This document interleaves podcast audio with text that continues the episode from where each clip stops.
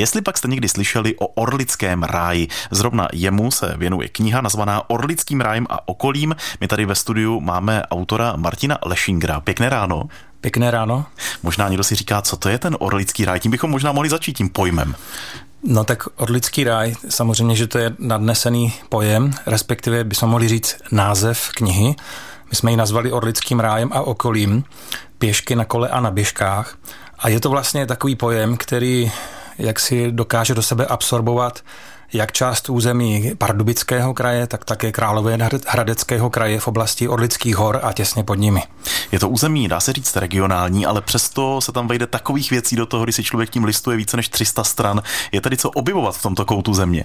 No, určitě, určitě je co objevovat, stále ještě.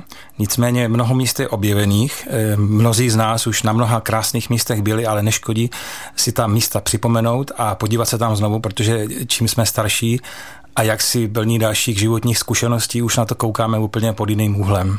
Tu knihu si můžeme číst buď doma, nebo si ji vzít rovnou do terénu a podle ní se pohybovat v tom terénu. Ano, to můžeme, ale ta knížka váží skoro jeden kilogram, takže nikomu to nebudu bránit samozřejmě v tomto úmyslu si ji vzít sebou, ale myslím si, že taková myšlenka asi naše vydavatelská byla, že tu knížku lidi budou dostávat většinou jako dárek, možná někdo si ji i koupí a v teple domova úplně v tom nejpříjemnějším prostředí bezpečí našeho si tu knížku bude číst, listovat a schánět inspirace a ty pak bude uskutečňovat už třeba za pomocí různých moderních aplikací či map a tak dále.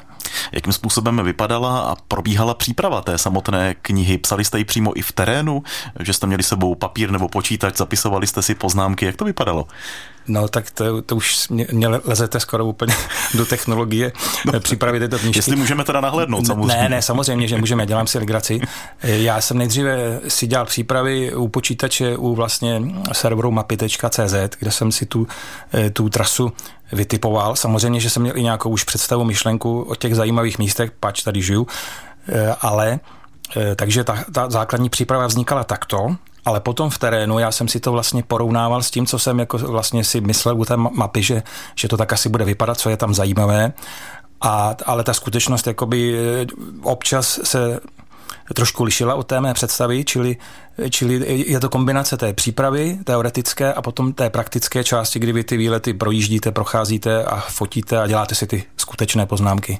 Jak jste mluvil o tom podtitulu Pěšky na kole na běžkách, jsou ty trasy všechny absolvovatelné těmito způsoby, anebo jsou třeba některé vyloženě jenom pěšky, jenom na běžkách? Jak to je?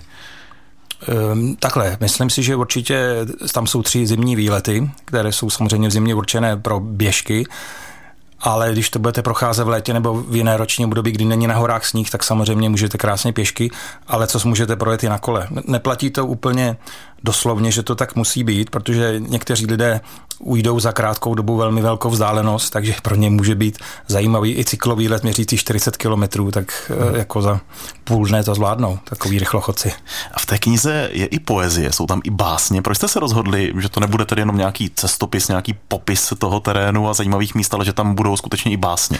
Tak já bych nechtěl jakoby lidi, kteří mají rádi cestopisnou literaturu nebo průvodce, tento žánr děsit básněmi. Protože básně mnoho lidí děsí. Nicméně eh, ta knižka je dělaná s láskou, je dělaná srdíčkem. Patriota, který žije tady v této oblasti, má to tu rád. A já jsem, čím jsem starší, mě 56, tak, tak si všímám, že let, kteří lidé mají básnické střevo a mají zvláštní dar zachytit eh, věci, které jsou normálními slovy, prózou, nezachytitelné. Takže vlastně ty básničky tam jsou proto, že jak si eh, skládají jakýsi hold krásám tady té naší oblasti. No jsou jenom krátké, takový doplněk jenom. Přesně tak, abychom teda neděsili. Říkáte.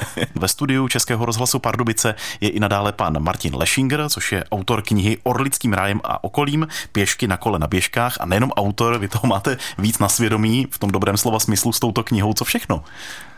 Eh, no tak jsem zároveň i jejím vydavatelem, protože máme rodinné nakladatelství Flétna a tak se to tak nějak skombinovalo tady u této knížky. Není to poprvé, já už jsem těch knížek tímto způsobem jak si vytvořil a prodal více. Například v roce 2011 jsme vydali knížku Východní Čechy a okolí nejkrásnější výlety, která mapovala tu oblast ještě větší až po Krkonoše a Jízerské hory, ale Teďka jsme zůstali blíže, bych řekl, k našemu domovu, takže tady to člověk ještě zná více a připadá si tady trošku pevnější v kramflecích, tak věřím, že to čtenáři trošku ocení. Dnešní doba je velmi dynamická, všechno se rychle mění, ale vaše kniha je nová, takže máme tu výhodu, když si vezmeme, že tam skutečně najdeme ty aktuální věci. No je pravda, že já jsem myšlenku na tuto knihu nosil v hlavě už sedm let a vždycky jsem v zimě po novém roce je tak jako trošku více času. Na tom kus práce udělal, popřemýšlel, o jakých trasách by ta kniha mohla být. A pak přišlo jaro, starosti kolem eh, domu, jiné projekty a zkrátka vždycky eh, myšlenka na tuto knihu musela jaksi uvolnit cestu jiným projektům. Ale letos jsem si řekl, musím do toho šlápnout, tudíž to má tu výhodu, že ty projeté trasy a prochozené jsou tedy eh, aktuální. Hmm. Předmluva této knihy velmi zajímavá, ta mě zaujala hned, jak jsem tu knihu otevřel. Našel jsem tam pana Františka Kinského, který patří rozhodně taky k tomu orlickému ráji díky kostelci nad Orlicí. Proč jste oslovili zrovna Františka Kinského, aby napsal předmluvu? Eh, no tak eh, jeden z těch 20 výletů v knižce se jmenuje Zámky na divoké Orlici a vlastně nový zámek v Kostelci nad Orlicí pana Hraběte z pozdního klasicismu je vlastně velikánskou, bych řekl, historickou perlou v našem kraji.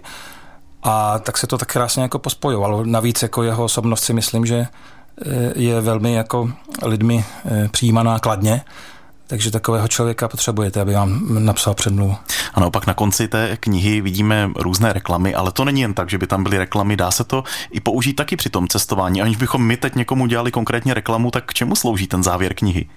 E, vlastně na výletě, e, ať už se pohybujete pěšky, na kole nebo na běžkách, někdo jezdí autem, už třeba nemůže ten pohyb fyzicky vykonávat, vám vytráví a vy potřebujete někde se najíst, napít, tudíž eh, výčet eh, gastronomických možností vlastně v dostupné vzdálenosti nebo přímo na trasách těch výletů si myslím, že se k té knižce hodí. A to je tedy, jak zmiňujete, ten závěr té knihy, kde je pár takových jako, jakoby inzercí, ale my tyto vlastně zmínky máme i v rámci těch výletů.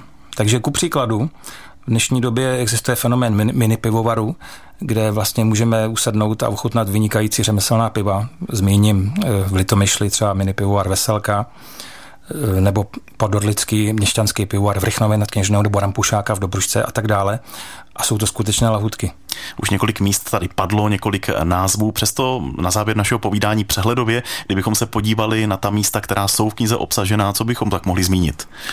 Eh, tak eh, vlastně ten přívlastek ke knížce a okolí bych asi zmínil Boženavský špičák v Bromovských stěnách, což je úplně úžasný kopec eh, s krásnými skalními útvary ze živočišné říše, připomínajícími teda zvířata nebo hřiby.